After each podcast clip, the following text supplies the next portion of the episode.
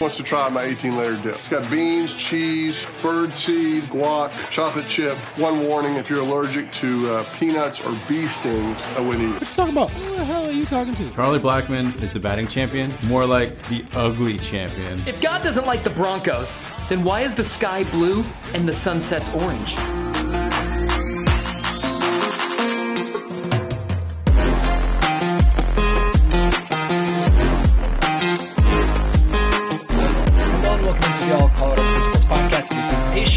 Shop for the Colorado Sports Brief. I'm your host Mike Kennedy. If you haven't done so already, please subscribe to the ACE Sports Podcast on Apple Podcast, Spotify, Google Podcast, or wherever you get your podcasting stuff. And today on the show, we are talking with Sarah Bettinger of Locked On Broncos and Predominantly Orange because the Denver Broncos are introducing their new head coach today. And before we talk about that, I want to go ahead and apologize for the poor audio quality. Having to use a different microphone today because our regular one has got some issues. But you know who doesn't got issues right now? The Denver Broncos because they have their new head honcho. They're introducing Nathaniel Hackett, the 42 year old former offensive coordinator for the Green Bay Packers, is getting introduced today as a new head coach at around 3 o'clock or so. And he was introduced yesterday at around 5:30 a.m. as a Broncos head coach. And for the whole day, Broncos country was praising the organization for finally hiring an offensive-minded head coach after seeing the prior two not work out in Vic Fangio and Vance Joseph. Hackett spent the past three seasons in Green Bay as their offensive coordinator, and in those three years, Aaron Rodgers averaged 37 passing touchdowns to only four interceptions per season. He added a second prime to Aaron Rodgers. He was a Jaguars offensive coordinator for three years, where the Jags were a top five offense in the NFL, and then in 2017 with Blake Bortles as the quarterback, as he led them to an AFC Championship appearance. He also had 20 plus years as a quarterbacks coach. He has eight years in the NFL as an offensive coordinator, with his first experience coming with the Buffalo Bills back in 2013. The Broncos spent around 10 hours with Hackett on Wednesday in Denver before taking him out to dinner to round out the second round interview for Nathaniel. And then the very next morning, uh, Hackett was supposed to be in Jacksonville to interview for the Jaguars head coaching position, but George Paton didn't let him leave the building. Paton said Nathaniel Hackett is a dynamic leader and coach whose intelligence, innovation, and charisma impressed them from the start of the process. In addition, Nathaniel is an outstanding leader and communicator with a strong vision for all three phases of the game. He had a lot more to say about him, but all the Packers players who also took to Twitter said uh, all the best for the former offensive coordinator, including some tweets saying he was the best man they've ever had to play for and are going to miss the heck out of him. The Broncos are getting a good one, and I cannot wait for the press conference today at around 3 p.m. introducing Nathaniel Hackett as a Broncos head coach. So with that, let's bring in Sarah Bettinger of, of the Locked On Broncos podcast and predominantly orange to, to talk some Broncos here on ACE. Alrighty, well, back again on the pod today. Sarah Bettinger of Locked On Broncos podcast and predominantly orange. Sarah, happy Hackett Day yesterday, and I'm just going to say happy Hackett Day again today because today uh, Nathaniel Hackett's officially being introduced as the Broncos head coach. Sarah, it's been it's been it's been a fun couple days. Would you agree? I, I would agree. I would agree very much so. I've been excited. Uh, I think everybody in Broncos country is excited the more and more they learn about this guy, and I can't wait. I mean, as we're recording this we're just a couple hours away from his press conference, right? So I think after everybody gets to hear him at his press conference, yeah, I feel like he's going to be almost unanimously beloved by everyone in Broncos country. Well, he sent a 12 second video saying, Hey, buds, we're here. Let's go win some football games. We'll see y'all soon. And somebody put that's more energy in 12 seconds from from Nathaniel that I've seen from Vic in three years. and yeah. Hate to say it, but Nathaniel, he's bringing something that the Broncos haven't seen in in a good while. yeah. Yes. So, so Sarah, uh, go back to yesterday. Really, really early yesterday, 5:30 a.m. I think is when the news officially broke that Nathaniel Hackett is now the Broncos head coach. He'll be officially introduced, as you just said, in a couple of hours. After having 36 hours to digest everything and uh, analyze the hire, we were happy with it when the news broke. But now that everybody has had the chance to weigh in on the issue, Sarah, do you have any extra revelations from the last uh, day or so about the new Broncos head coach? I think it's really just a lot of uh, a lot of confirmation. Honestly, I just I really liked Hackett going into this process, and just the more that you read about him, and the fact that not only has he worked with Aaron Rodgers, but I mean, you go back to his experience helping develop Ryan Nassib at Syracuse, and then after that, like EJ Manuel in Buffalo, and then of course, or maybe it was before that. I don't know the exact timeline, but obviously then Blake Bortles with the Jaguars, and they had the number five scoring offense back in 2017. So you look at the whole body of work outside of Aaron Rodgers, and then you factor in the fact that working with Aaron Rodgers, like that's not just beneficial to the Broncos in terms of, hey, like he knows Aaron Rodgers. He might be able to bring Aaron Rodgers to Denver, mm-hmm. but it's also beneficial for the fact of like you work with a legend like that. You get to see how they prepare, how they see the field, how they see things, what their ideas are for certain concepts to beat certain defenses. And like you, you get the the vibe from Hackett that he's really a player's coach type of guy who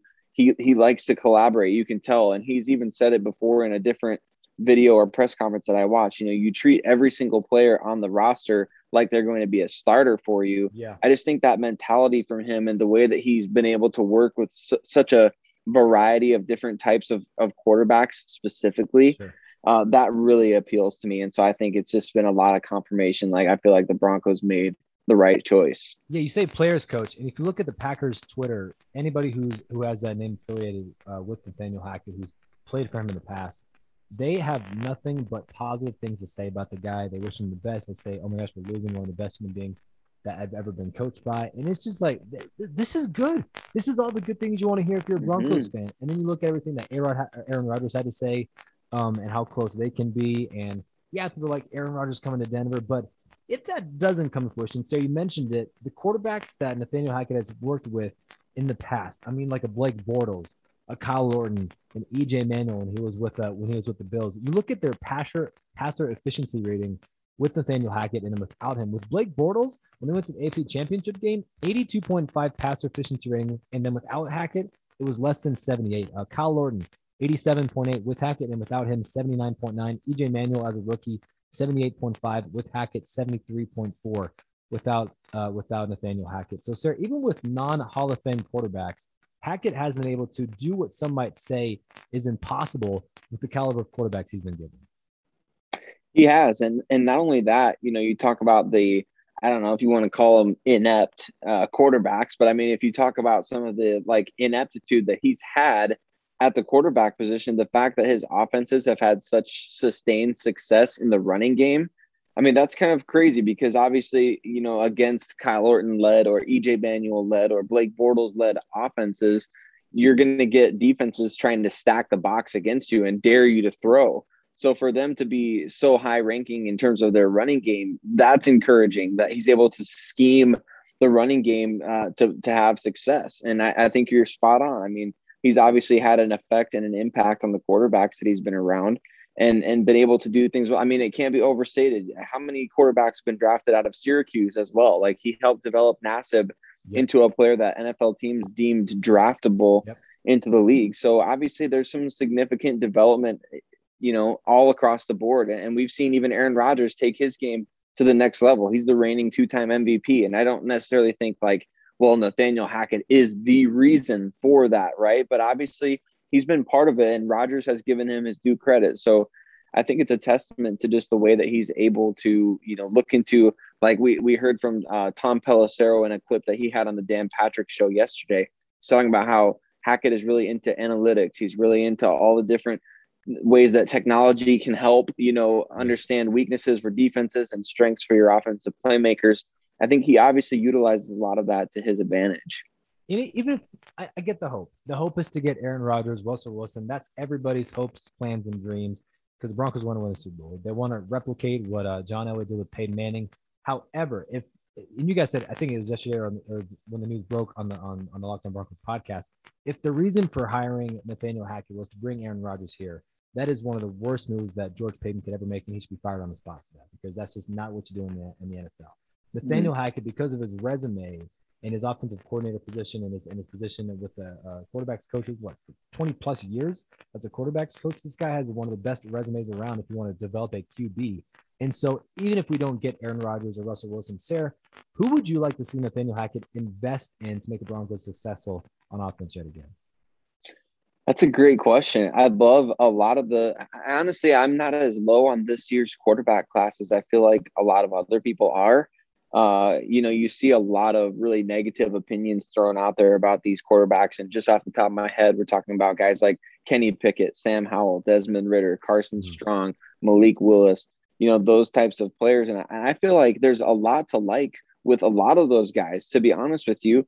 I mean, I may be just a little bit soft after the whole Josh Allen thing. Like I was so positive in 2018 that Josh Allen was going to be bad that now like I just I take a way different approach and I always try to evaluate especially quarterbacks based on like what you think this player could become, not necessarily what they are right now because obviously Josh Allen is not the norm, but at the same time you have to believe if you draft a quarterback that you have the people in place to extract the best out of them, right? Yeah. So if that's the case and you're looking at all of these quarterbacks in this upcoming class and saying, all right, if he becomes the best version of what he can be because of who we have in place to help him get there, you know, I could see any number of those guys being a great fit for that conversation. I'm starting. I mean, you, this this will change so much now in sure, the next sure. three months, but like it, the flavor of the day for me right now is Sam Howell. Like you watch mm. him more and more and how he adapted to not having all those NFL players that were around him last year. One of them being obviously the Broncos rookie running back Javonte Williams. You just look at the difference in his play from year to year, how he had to take so much more on his shoulders in 2021. And he really did. He, he became a dual threat quarterback, which is something that I don't think a lot of people saw from him in his first two years. Like he, he ran for over 800 yards yeah. and 11 touchdowns this past year at UNC. So there's just so many different young guys. And of course, like I'm a big Drew Lock fan. I love Drew Lock coming out of college. And I'm not going to sit here and say, well, if we don't get Aaron Rodgers, then Drew Lock is my number one option. But I think among the list of options and things that could be possible for the Broncos, I really do think like, man, give give the Drew Lock plus a rookie thing maybe a, a shot at working. If you got the right coaches in place, I think it's safe to say now the staff that the Broncos had in place really, for lack of a better term, screwed Drew Lock over. I mean, they they were just not good for him at all. They didn't invest in his development. They basically gave him a year because I think John Elway said so, and uh, and that was it. It was not a good working relationship, and I think you can see that in the way that he was able to kind of make some improvements um, this past season, just kind of working on working on his own craft. And, and so I, I, just think that you, you put the right coaches in place and a lot of things could be way different than what Broncos fans have seen the past three years. Well, fast forward eight months, and we have no idea what this Broncos team is going to look like. We still got to hire offensive staff, defensive staff, coordinators. The quarterback situation is at play, and then of course the ownership situation is still in the runnings as well. And so it's a it's going to be a very busy Broncos off season. But we look forward to all the coverage that's there. You're going to bring on Locked On Broncos and predominantly orange. But as for today, we'll celebrate Nathaniel Hackett and be excited for the future for the Denver Broncos. Sarah, appreciate the time, and uh, and we'll and we'll hopefully talk to you soon. Thank you. Big shout out and thank you to Sarah Bettinger for joining us today on ACE. Make sure to subscribe and follow everything he's got going on at the Locked On Broncos podcast with Cody Roark and follow his writings at Predominantly Orange.